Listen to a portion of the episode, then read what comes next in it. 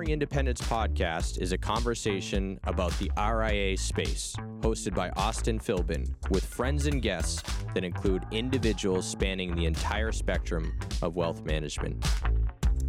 A high energy, insightful creation, this show aims to demystify many of the myths of financial services and provide insights, fresh ideas, and a true look into what it takes to be a successful wealth management entrepreneur. Austin will ask the questions that need to be answered by any firm looking to drive scale, efficiency, and enterprise value.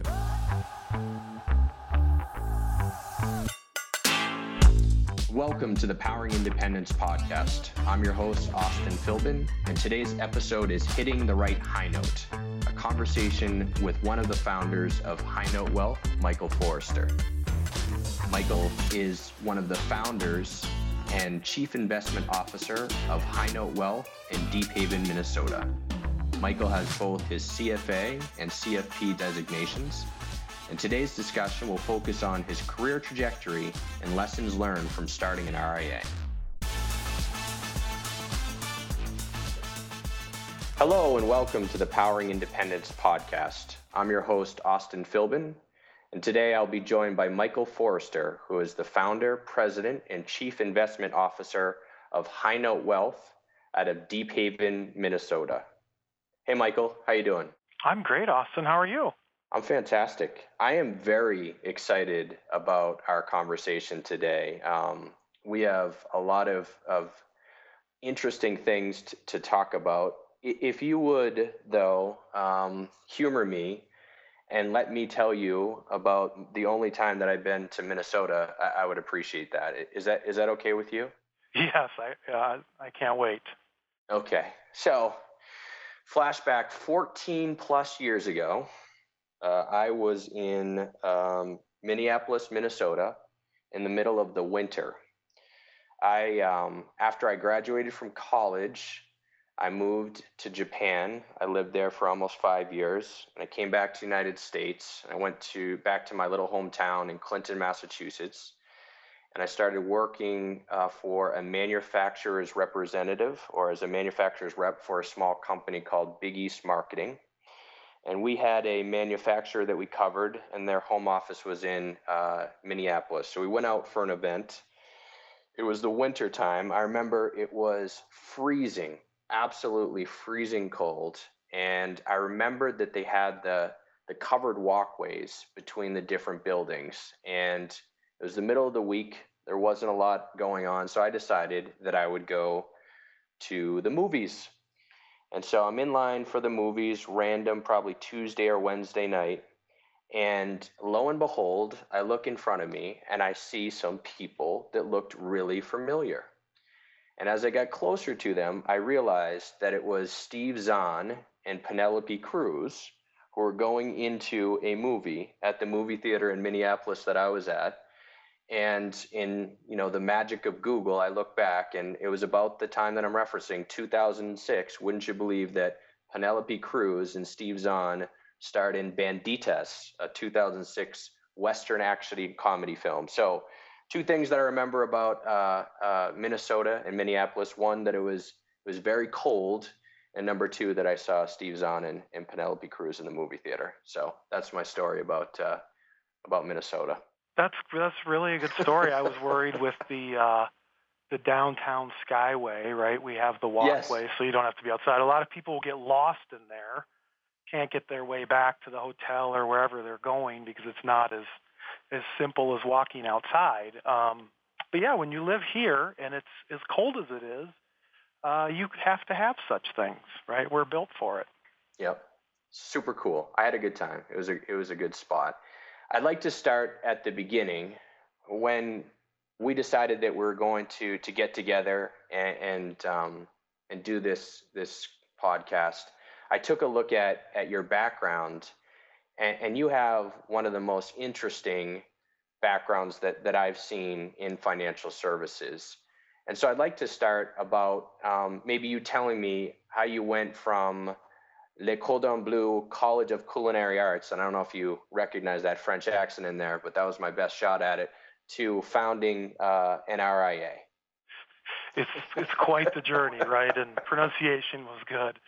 Um, you're right. I do have a very odd background, you could say. Um, not the traditional path. I don't have any tattoos, but I've always joked that I should have started with what I was doing at the moment and just getting that sort of written on my arm and then cross it out and then what's below it.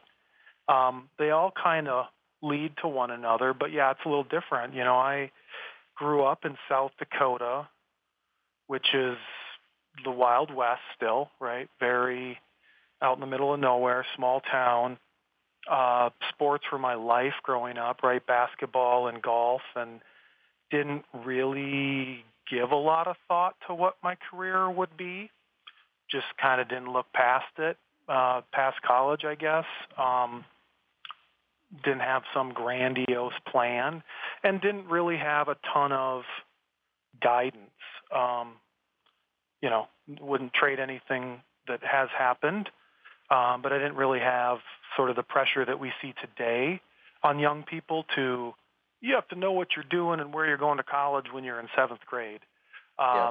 You know, it was different then, right? And I ended up going to college and got an actual bachelor's degree in history for some reason. Um, was going to go into law school, I thought. I Actually took the LSAT and was ready to go, got accepted, decided not to.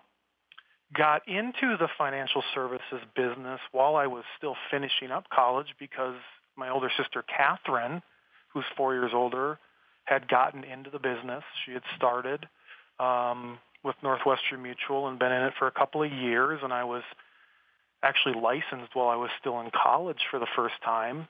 Um, and it was a natural fit when I got done. Wasn't sure if I was going to go to law school, thought about it, decided last minute, no, I think I'll make this a go and tried it. Liked it for sure, but it's much different when you're 22, 23 and working with people in your 20s. Um, it wasn't the full-blown wealth management of an RIA that we're doing today. It was, it was a lot different, and it was a smaller practice.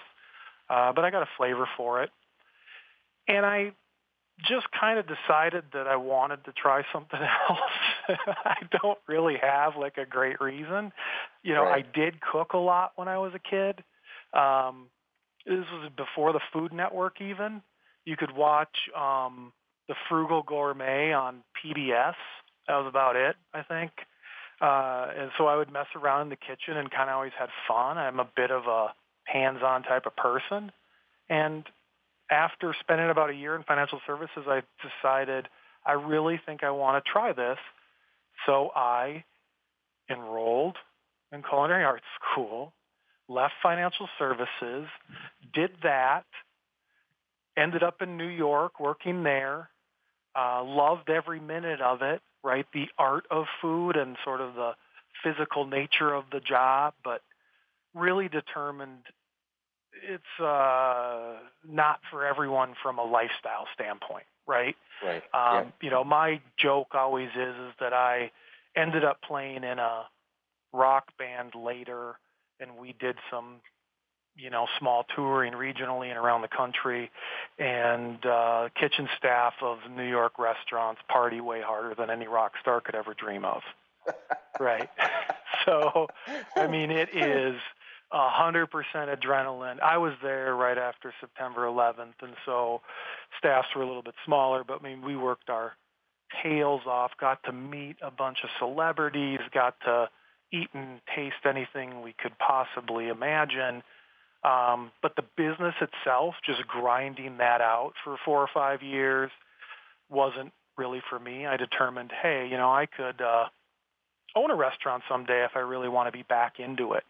And so I came back to Minneapolis because that's where home was, and um, had a conversation with my sister about coming back into financial services and we made a determination that it would be very beneficial for me to work in real estate for a while um, okay.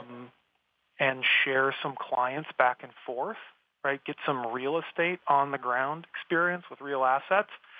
So I started that path, ended up doing more real estate consulting than buying and selling after a while, but did that for quite some time where, you know, a lot of my clients were her clients and vice versa, knew the same people, helped clients build up their own investment real estate portfolios, mini REITs, um, doing all sorts of commercial stuff, did some house flipping myself, right? Because I just couldn't sit still, um, as I'm wont to do.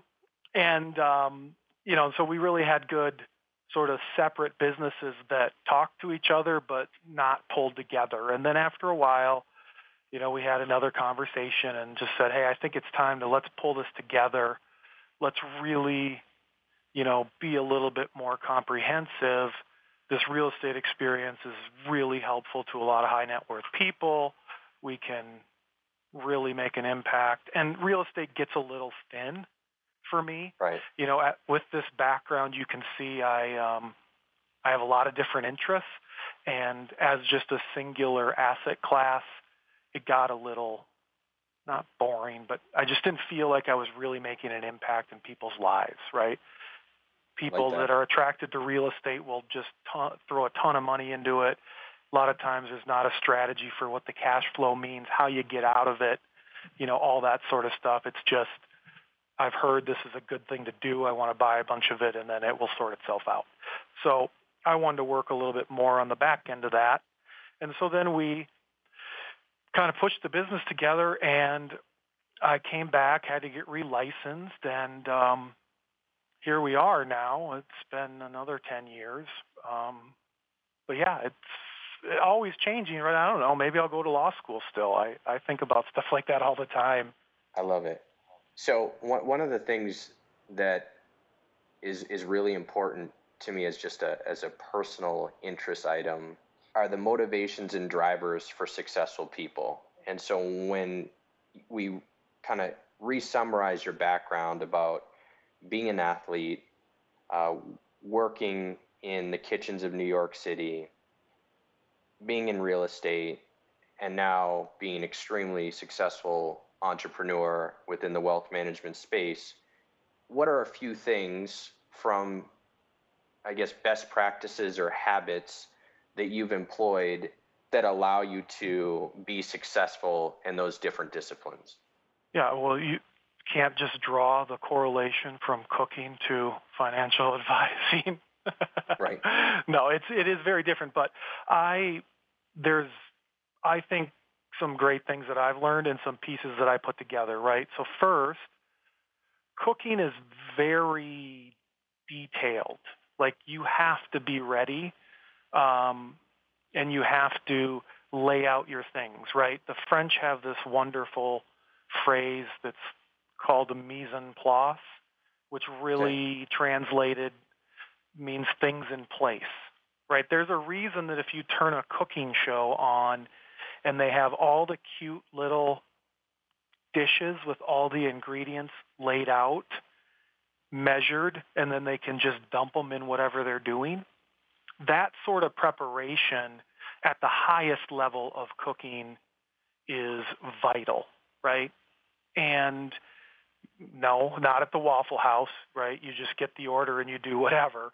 But at fine dining establishments, you spend hours all day, right? No patron anywhere around for hours, and we're dicing, slicing, doing all of this prep work, getting everything laid out for actual service, right? Then service is the performance, but you're doing all this work all day that is really similar to what we do with planning, right? At the end of the day, particularly if we even think about what's going on right now, if we didn't have a plan for when things got out of control late February in the markets, we were in huge trouble, right? We could, you know, maybe make some differences on the margins here or there, but if we didn't have it laid out and ready to go, eh, we were in big, big trouble, right? And so that concept of mise en place really is do your work in advance, have it ready, and then it's just execution. so that does, I think, translate, right? I mean, I think that is something that I really learned. And in, in the kitchen, they don't tell you necessarily in a nice way, um, but they will inspect your your mise en place, right? Uh, which also has to, you know, goes into your how clean does your station look and what does it look like, and um, you know, a lot of the people that I worked for, they would have no problem breaking out the ruler, and if they didn't like the, you know, the actual dimension of the chives, they would just throw it in the garbage in front of you and say, "Do it again." Um, right, that kind of sort of leadership is what you deal with in a situation like that, and so I don't try to take that approach with my people, but we do talk a lot about, you know, being prepared. What are some of the things that we can be set up to do, and what are the scenarios that could play out? And so I think that's uh, something that I really took. And real estate, you know, that experience, honestly, you know, so much of of my odd background is really more important than anything I could have learned in becoming a CFP or going through the CFA process, right? It's life experiences. If you've never flipped a house, you don't know that much about it and it can sound really good or really bad, but if you do some of those things and then you have clients that are interested and they say, "Hey, I own these properties, what should I do?" Yep. You're creating that relation piece that they really appreciate. I want to hone in on on two separate buckets based on what what you just said. Um, the first one is the illusion that you made between or or the comparison that you made between fine dining and the local waffle house and not that there's anything wrong with the local waffle house but i think about it in the way in which you then took that and and had it be a parallel to financial planning which is if it's done in a regimented and stringent way then as an advisor and hopefully as a client, the people that are lucky enough to be your clients, the outcome are likely to be better rather than a mass approach to something that doesn't have the same type of rigor or stringency that would be expected from a fine dining or for someone who's really focused on planning. And to extend that point a little bit further, I mean, oftentimes we talk about the scalability of financial services. And I totally believe in that up to a certain point because the reality is that each client that you have has a very different story and has a very different set of needs and expectations in order to achieve whatever objectives they have. So I'm interested to, to hear more about how you take that, that same type of rigor that, that you may have learned from within the kitchen and bring it into the financial planning process. And I'd also, you know, like to to get your point of view as to whether or not that type of customization can be mass scaled, or is there always going to be this element of of customization for each individual client? Okay, yeah, good stuff. Um, I think that you know we tell the story here that everyone needs their own plan because they're beautifully unique and their situation is completely and totally different, right? Yep. But a lot of the inputs are similar. And so, and that's part of what we're doing with this, you know, concept of mise en place, where we're preparing things for a couple different dishes and we're maybe finding symmetry between them, right? Or we're maybe even preparing yeah. some things that aren't direct inputs into it, but it's just good to have. And so I think that there is some ability to scale um, by doing the prep work, right? So we we're overlapping a little bit on some of the things we're doing, um, and we can still present a unique plan. And the finishing touches, if you will, are very unique, and some of the decisions that we're making. But a lot of the base level inputs are, are the same across the board.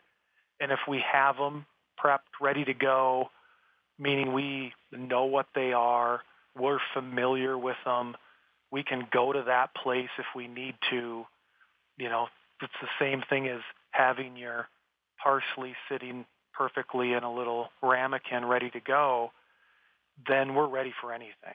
And so then I think we can still deliver that custom approach versus, you know, if we, and this is the same mistake, and now we're really getting into food, so hang on, right? But you know, the the the big problem with the amateur cook is, and this is what's so frustrating, and I get it, is you get a recipe and you just follow the steps. Most people, right? Because that's what it's telling you to do. And, you know, you have half the things in the bowl and then you're in the claw cabinet trying to find the baking soda and then you're finding the spoon to get it in there and everything's just chaotic, right? It's not laid out and ready to go because it yep. feels like an unnecessary step, right? The recipe doesn't say get all of these things in order and make it look like it's on TV. Um, but there is, like I said, there is a reason for that because it's there and, and you can just access it anytime you want. Um, and then it's frustrating. And I think clients feel the same way, right? If you're in front of them and they bring up a topic to you, um, estate planning or insurance for estate planning or some investment idea, and then you talk about it and you've never addressed the topic before, you're kind of scrambling, right? Or yep. they don't have really a plan and they'll ask a question and then you're caught on defensive or you're not really showing them that you did the prep work. Well, we really try to do all of the prep work. We have checklists for all the things that anyone could need. Yes, they may have unique assets and unique needs, but you know, all the different steps that one might encounter, and then we're pretty ready to go. And so I think my team at times would probably prefer to do less mise en place. They would rather, you know, just do the plan or do the action, but we do quite a bit of have it ready, it's built, and then something comes up and we're ready to go. That's great. The the second uh, theme that I wanted to to touch on a little bit and, and get your point of view is around what you stated about, for lack of a better term, authoritarian um, leadership or people that are very aggressive in their expectations, or even take it one step further, people that not only expect excellence, but when you don't deliver excellence, or even when you do, just to prove a point, they'll make sure that you know that you're you're not that special, and it's a very aggressive sense of leadership. One question, first part of the question, even though you don't employ that tactic, based on what you took out of a situation in which you were subjected to that, you know, would, were there some benefits? And then number two, are we getting soft? Like, are we becoming too soft, right? As a as a as just a an overall theme. And I'm not going to you know go into how you would define that or, or how you answer that question, but I just know for me myself personally, in the moments in which I've had those types of coaches, teachers, managers, mentors, etc., and maybe it's just my personality, and we'll get to some other places where you and I align um, very closely even though it sucked during that time and going through it, the lessons that I learned from those people have stuck with me. And there's certainly things that I think have influenced some, some positive uh, behaviors or, or positive outcomes in my life. So, two part question around leadership for you. Yeah, I hate to be the one to say we're getting soft. I, um, but I certainly was treated much differently than than most of the experiences that I see today. I've tried to learn to discuss in detail my way out of it, right? Yep. Because I think about it this way, you know, part of the problem, so absolutely, like I grew up getting yelled and screamed at by basketball coaches, um, even working for my dad in the John Deere store, he was the type of owner that would just undress anyone at any time, um, you know, and then pick up your stuff and go back to work. Um, and, you know, I guess I turned out okay. Like those were really important. And I can laugh sure. now at some of the things in the kitchen that were, you know, done and said. But I think that like one of the one of the failures of that model is expectations are not set at all, right? Yes. Particularly in the kitchen, it's assumed that you can read minds or assumed you know exactly what they want. Um, and, and almost they almost do it on purpose, I think, and maybe that's part of the growth model, uh, like getting better at making decisions on what they might want. Um, but if you're working for a very demanding chef that comes from that old school line, you don't get any detail, right? Just do it. And you know, one of the the, my favorite things is if you know, and I still make jokes all the time to people is you ask a chef how long to cook something, and they will say until it's done, chef. Right? That's the detail you get. And the chef, when they say it that way, when they call you chef, they're doing it in a disparaging way, right? But that's the sort of detail, right? So it's very much that um, you can observe me, and I'm not going to go into great detail on what I want, but you need to understand what I want. And so I think that, you know, I think there's something in between, right? I think it's okay to be pretty direct with people. Um, but we also really have to be crystal clear with here are the expectations. Do you understand them? Here's what we're looking for, which I think a lot of times in that is just lost. Yeah, that's a really good answer. Um, I want to change gears a little bit. You referenced earlier that you work with your sister Catherine, and so therefore, as an as a natural byproduct, you're part of a family-owned and operated business. And I'm assuming there are some some pros or cons, maybe, uh, to that structure. You want to talk about what it's like to to kind of be in a in a family-run business? Yeah, absolutely. Um, definitely pros and cons. I've owned a business uh, you know, without my sister and with my sister, so I can speak a little bit to it. I think the biggest pro is we're the only two kids growing up, so we've had a pretty close relationship our entire lives. And even though we, you know, particularly me, I went and tried a whole bunch of different things and have been into all sorts of stuff, we have a natural rapport and trust that is just hard, I think, to find with someone else that would be your partner, right? Yeah. Whether it's yeah. the sense when we're talking to clients of who's going to speak next, uh, being on the same wavelength and page and some of those sorts of things. But we do, at the end of the day, I know exactly, you know, to her core, all of her talents, all of her insecurities, all of her strengths, everything, right? And I think that's very helpful because in the business, and we're in the service business too, um, it's just good to know who you're alongside, right? Nothing ever really kind of comes out of nowhere, if that makes sense. I mean, we got through all the disagreements and fighting stuff we were ever going to have when we were 10 and 14 um, right. And so now we're just kind of friends and partners. And so I think, you know, that's really the plus, right? There's the unique nature that I think is attractive to clients that we're a family. Um, we get along when we're talking to family business owners, which is pretty common, right? Maybe they're partners with a generation above or below we can relate to some of those dynamics. So I think it provides some insight there. It's not a picnic every day, right? Because you do have holidays together and you know it's not just your partner but then it's your sibling um, when when the day is over um, and so I think there probably could be some drawbacks. It's always been such a positive to me because sure. we just haven't had any drama.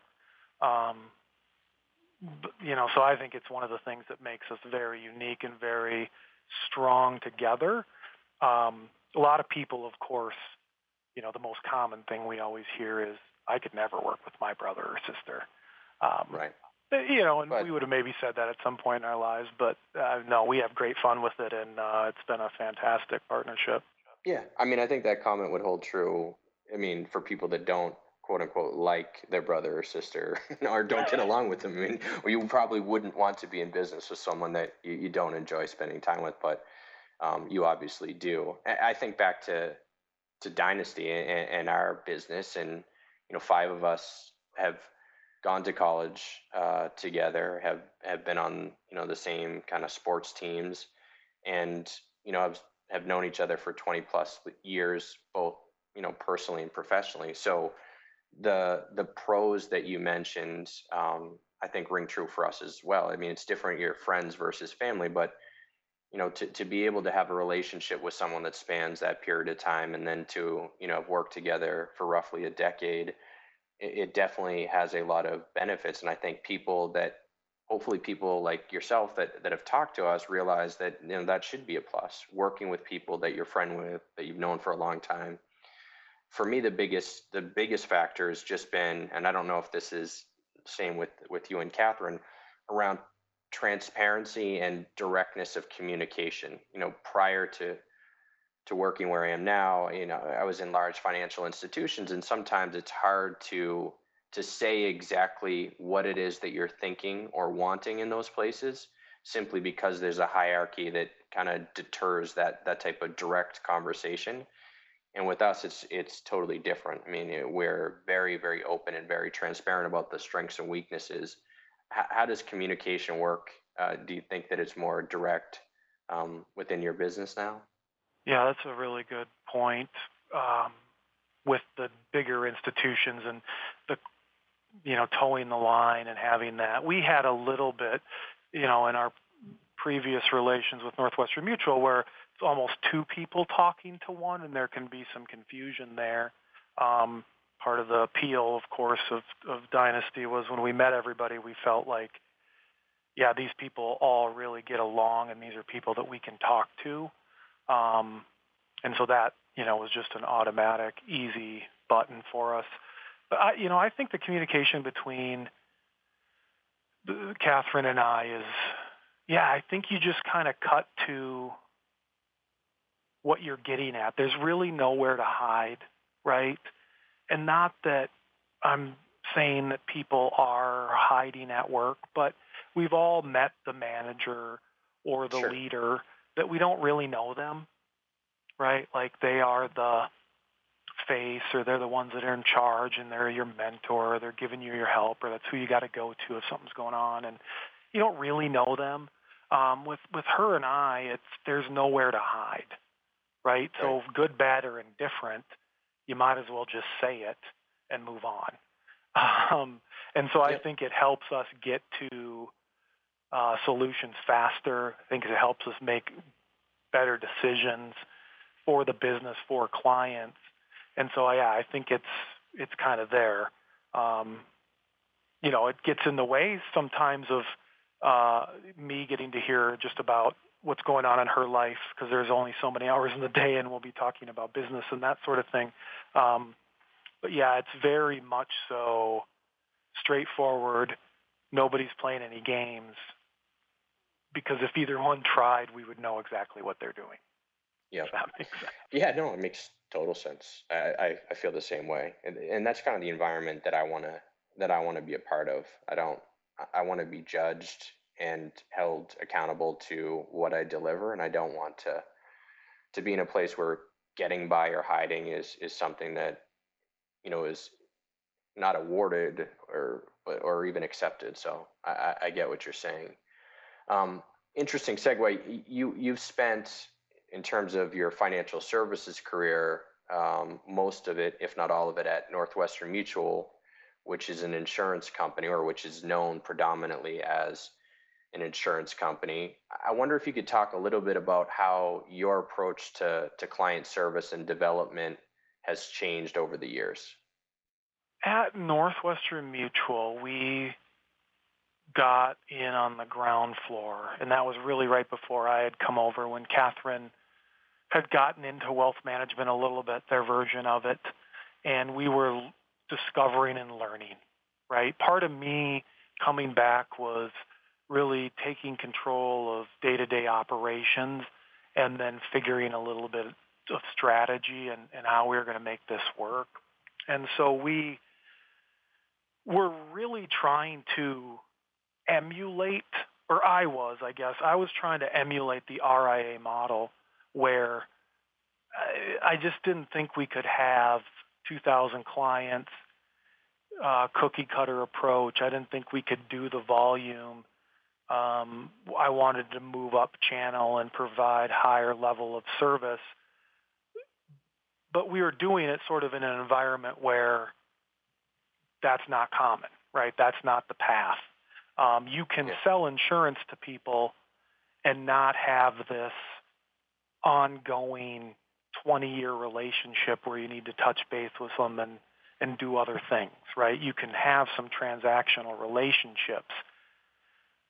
That never really worked for me. Um, I just kind of didn't really see the point. I mean, I get it if there's someone that comes in and they need to, a certain insurance product or want to do just that work, get it. But I wanted to really do the whole thing, right? Again, with that whole real estate piece and whatever they're doing, if they're on a business, I thought we could provide the most value by limiting the number of people that we worked with and really doing this higher level service approach. Now, it's tough to get there, right? And we were in a more of a volume business where some of the incentives and some of the things, the way they set them up, you know, you're they're wanting high volume. And so I was kind of bucking the trend, I guess you could say, the whole time with that, just thinking, yeah, I don't know if this long term is for me.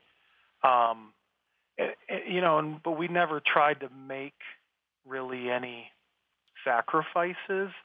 We did the best we could. We didn't have a lot of tools. We had to sort of make it up or learn some things and just kind of figure it out on our own. And, you know, we weren't able to necessarily send the client communication that we wanted to. We weren't really able to have social media presence.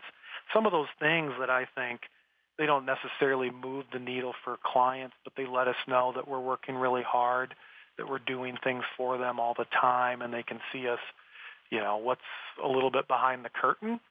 Um, and so I think that is really, you know, one of the things that was was missing is we were really trying to help the clients understand that it was it was Catherine and I at the end of the day that they needed to have a relationship, they needed to trust, because we are the ones that were really watching this, and not so much, you know, you have this relationship with this giant institution, and we just happen to be wearing the lapel pin um, Right. today. So, you know, it was a bit of a struggle. Now we do feel like it's just a lot easier. Um, we knew the things we wanted to do, just couldn't really do them.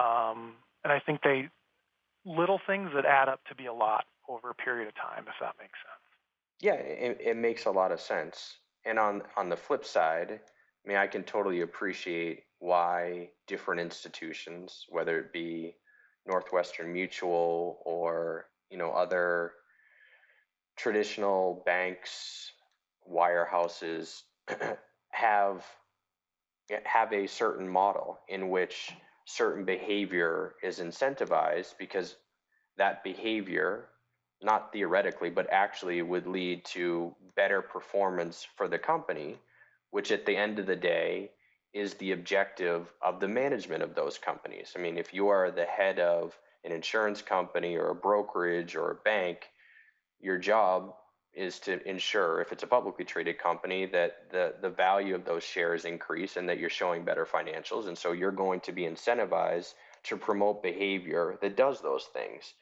And when you think about what you're talking, when you think about the, the, the friction between a transactional relationship within financial services and an advisory or a fee based relationship, while there are places for two of, of those types of behaviors, um, certainly, I think it becomes a challenge when, from a compensation schema, there's a disproportionate payment or fee that would incentivize to, for someone to do something that's not in the best interest of the client, which is when you move outside of those captive environments and you become an RIA and you're held to the fiduciary standard.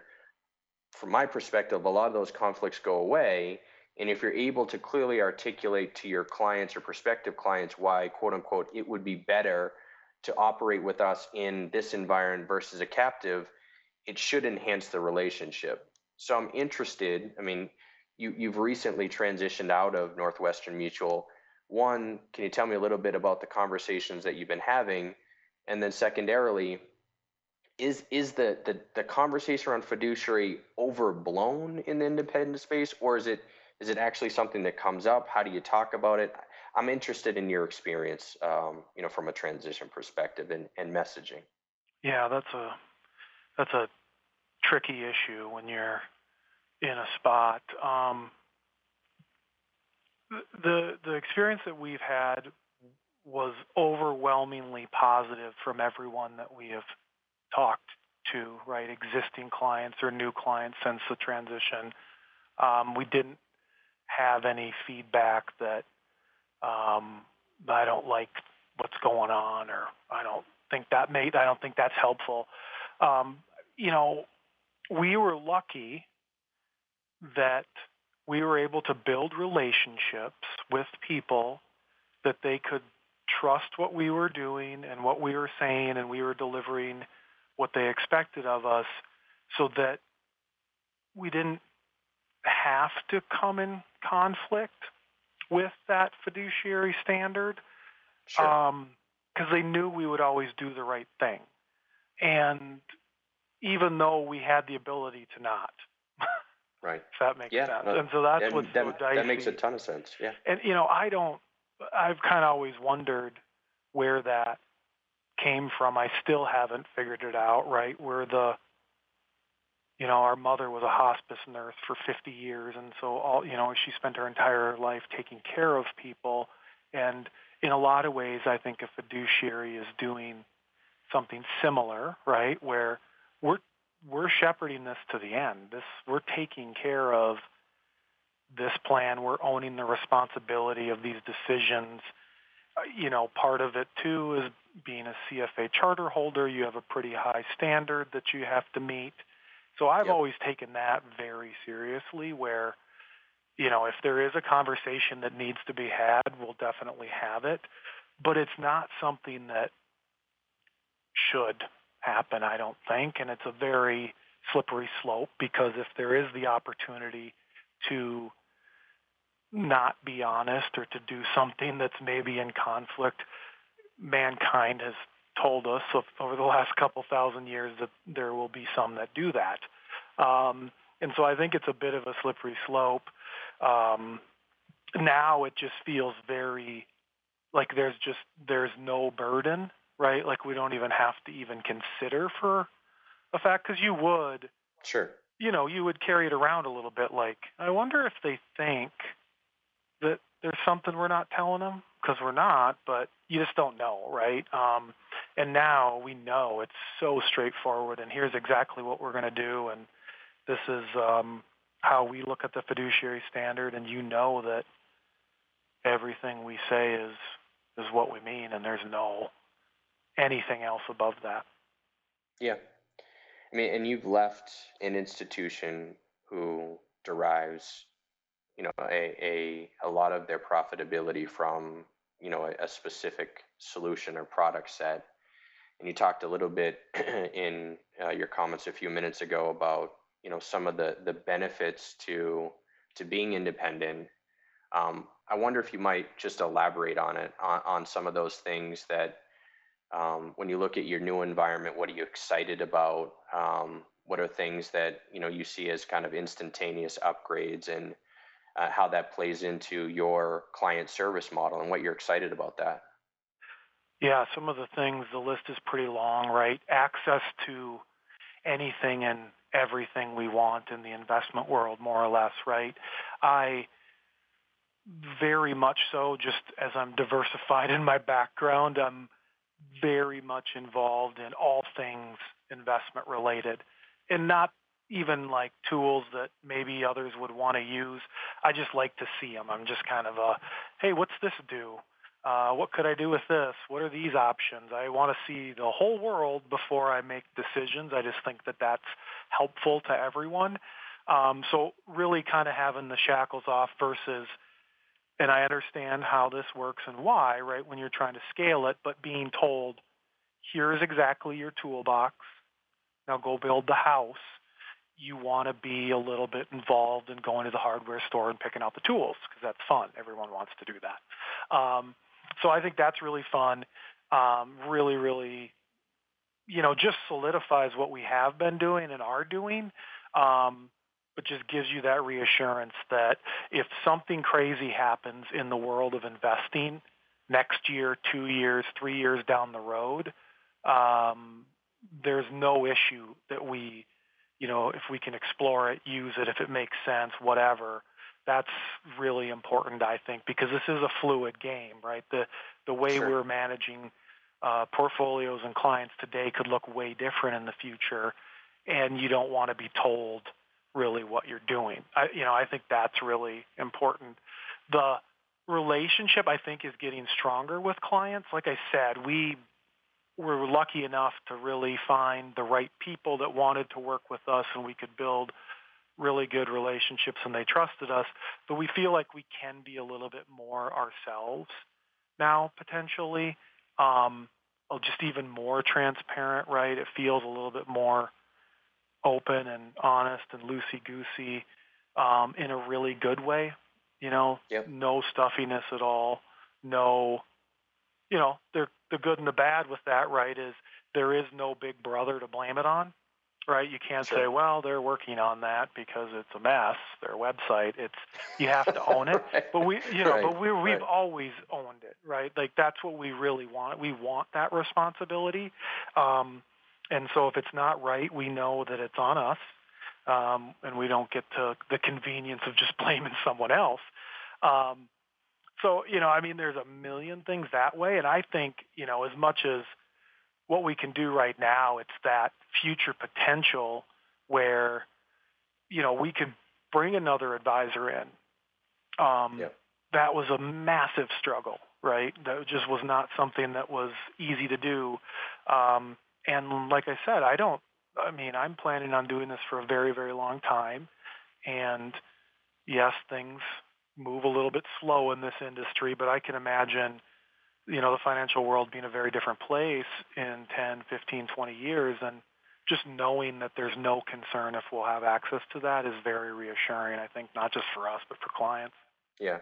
And that, that, that for me has been one of the, the coolest elements of being a part of Dynasty and then having the ability to, to be exposed to, to all the technological innovations within financial services. I mean, and I just moved, well, not just, it's been a year. I moved from San Francisco a year ago to Florida. And while I was there, I mean, I get to see a lot of really cool, cool things in terms of new technology. So, as a bit of a futurist myself, I, I totally agree. I think that the pace of innovation within technology across all areas, but particularly in financial services, is going to have a dramatic impact in our ability and your ability to service your clients in a very positive way. And being able to capture that that uptick from a client service perspective or just across the board um, from an efficiency perspective is really awesome. And to be able to do it with a lot of flexibility so if and when the right technology comes across um, the board, it doesn't take you know five years to implement because it has to be layered onto legacy systems.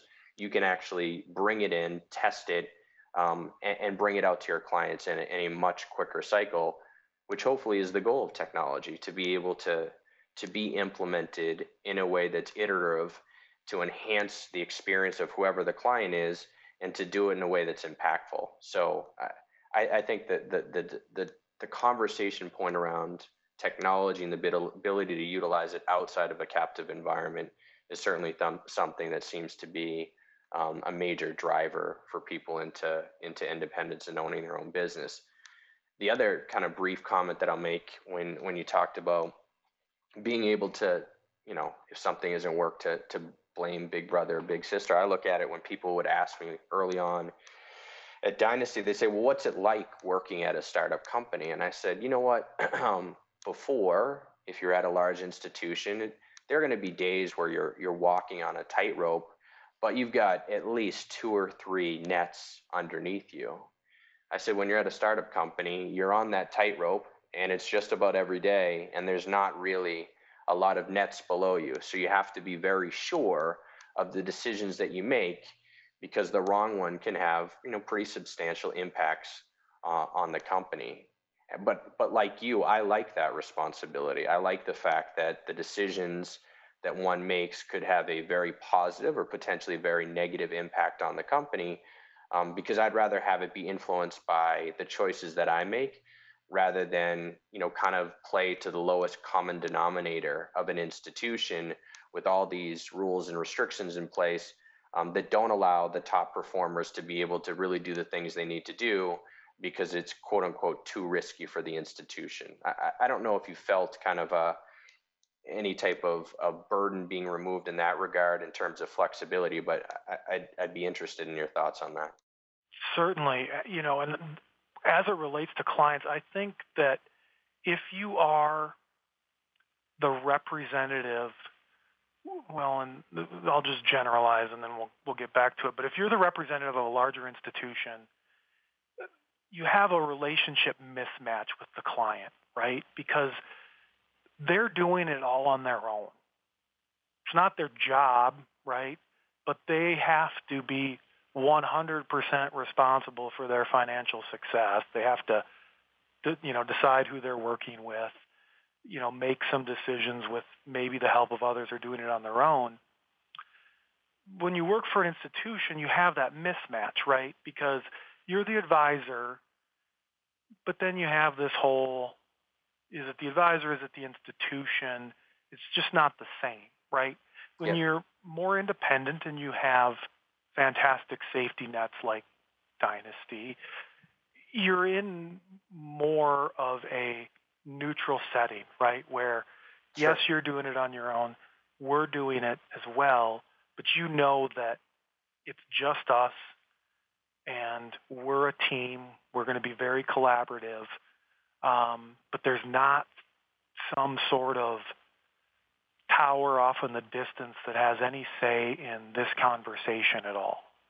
And you, you know, you want to make a, a decision as a client, that's fantastic. You can do whatever you want. We're here to support it. And we don't have to answer to anyone, just like they don't have to answer to anyone. Um, so I think that does that dynamic is very helpful for some, right? There are always going to be people that could care less the name or the face of the him or her that's the advisor for the giant institution. They love the idea of there being a skyrise, there being a marble countertop, and you know this huge quote unquote research team that has their back. Um, right.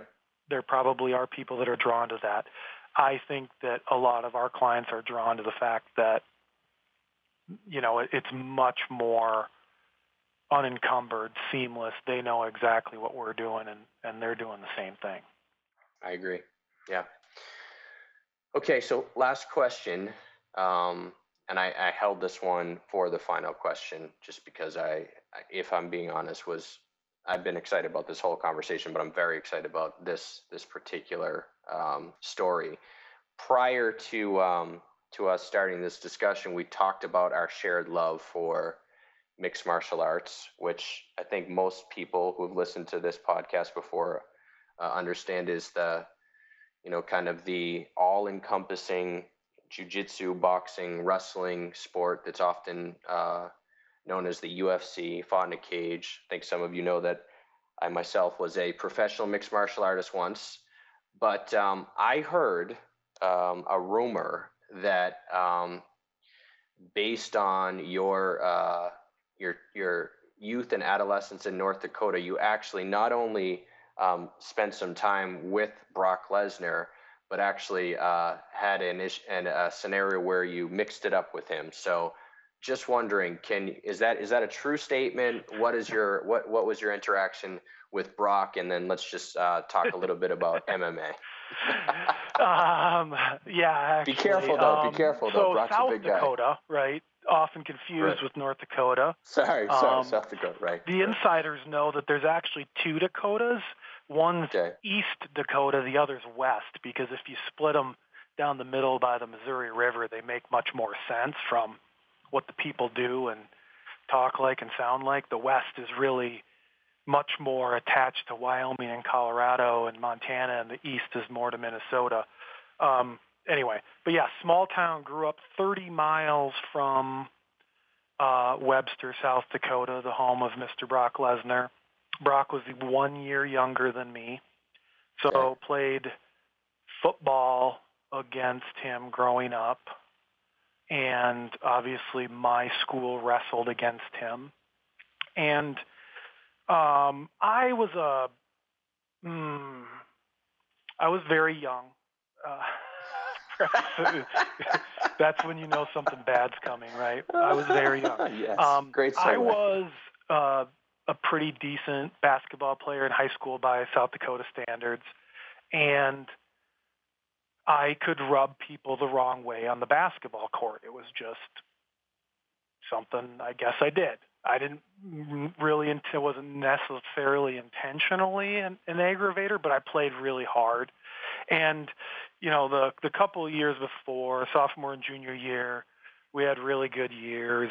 And I, you know, went into my senior year super excited and was planning on playing college and all this stuff. Um, and so Brock, you know, you have that rivalry, right? Like, so one of my friends wrestled against him. They were the heavyweights, and they'd go back and forth and didn't like each other. Um, and so I was playing basketball in Webster, um, South Dakota, and having a pretty good game. And of course, Brock's in the stands right there. And, uh, you know, I think it started with uh, maybe blew him a kiss. Um, then maybe, you know, hit a three pointer and waved at him. You know, some of those things. Just because, you know, why not?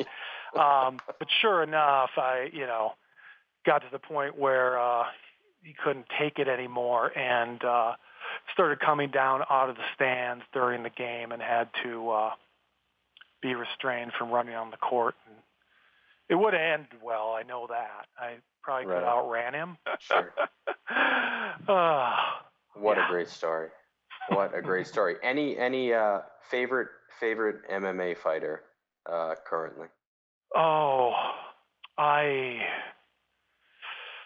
I love Cub Swanson is probably my favorite UFC fighter. Um, and I don't even really know why. He just seems like a really good dude that works really hard. Um, Max Holloway, I can't not watch him do anything. Um, I'm just a massive fan of the sport, and I came to it a little bit later than I should have. I was a big, big boxing fan growing up, and all throughout my 20s, and really just loved boxing. Um, and so I wasn't, you know, as involved in uh, following the sport, you know, around the days of, you know, when all the Strikeforce guys came over and all that sort of stuff. Um, but I've went back and watched almost anything, and now, you know, I just think it's one of the purest sports imaginable. Um, Right. Two people uh, in their best shape of their lives, adding tools every day, all day, trying to get better, and then seeing what happens. Uh, so I just absolutely adore the sport. Um, I appreciate how impossible it is, and I I have to hear your stories. I can't even imagine what it took for you to get to where you did. Um, hats off because it's just it's unbelievable to me what you have to even sort of the craziness you have to have to think you can get in the cage and then um, you know all the dedication, all the work, all the skill sets you have to pick up. It's just phenomenal. Yeah, I will say that at the time period which I was in, it was obviously a, a much different sport. Um, it, it was nowhere near uh, the popularity that it's become today. The last year was the, the first season of The Ultimate Fighter on Spike uh, TV. And so that's when the, um, the finale between Stephan Bonnar and Forrest Griffin kind of re-energized the sport and propelled it, I think, in many ways to to what it became today. But what I would say about it is the time that I spent, I made some of the the best friends that I've had in my life. Um, only because if you can imagine, you know, there's a level of trust that you have to have with the people that you're you're practicing, training, sparring with because they need to be around for the next day and the next day. And in terms of why or, or you know oftentimes when, when people meet me they're like i can't imagine you doing something like this and you know even you use the word crazy which i think there has to be an element maybe not uh, crazy is is a i think a, a, valid adjective for a lot of people but um, for me it was just the one thing that i've done uh, physically in my life where there really can't be a disconnect between the mental concentration and the actual physical activity. So when you think about lots of different sports, whether it's um, playing basketball or running or you know lifting weights, you know after you get outside of your your collegiate competitive or even when you're done, you know as a professional athlete, you look for things in which you can can find that connection that you have to be fully invested in. And for me, that mixed martial arts or just martial arts in general love boxing, love kickboxing, love wrestling and jujitsu. And, you know, I, I, was really fortunate to be in, in the sport in a time when, like I said, it was at the beginning. So it was, it was a smaller group of people, like the celebrities like Randy Couture and some of the others that were the pioneers of the sport.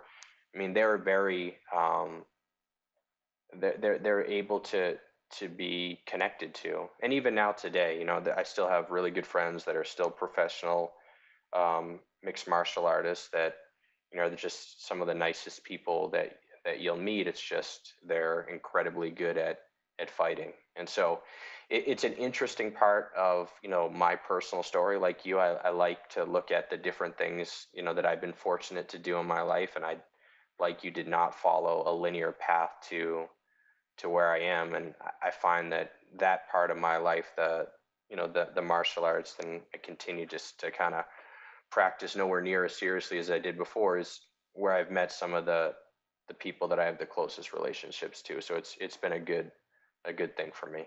So that's yeah, that's wonderful. Two really quick follow ups on that. Number one, I say crazy in the most endearing manner possible. Yeah, yeah. I that's my kind of person. I I mean I didn't have the chance, and it's easy to say, oh, I would have done it if I had the chance at you know at a younger age.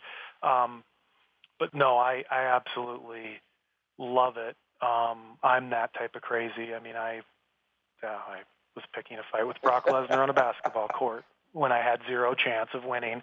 Um, and the other thing is, is, you know, that's really what I think, you know, such a unique aspect of it is, yes, you're wearing shorts, but you are so sure. naked in there that, you know, back to that mise en place and that planning. If your jujitsu isn't good enough and your defensive wrestling isn't good enough, there is no avoiding it, right? It is going to get exposed.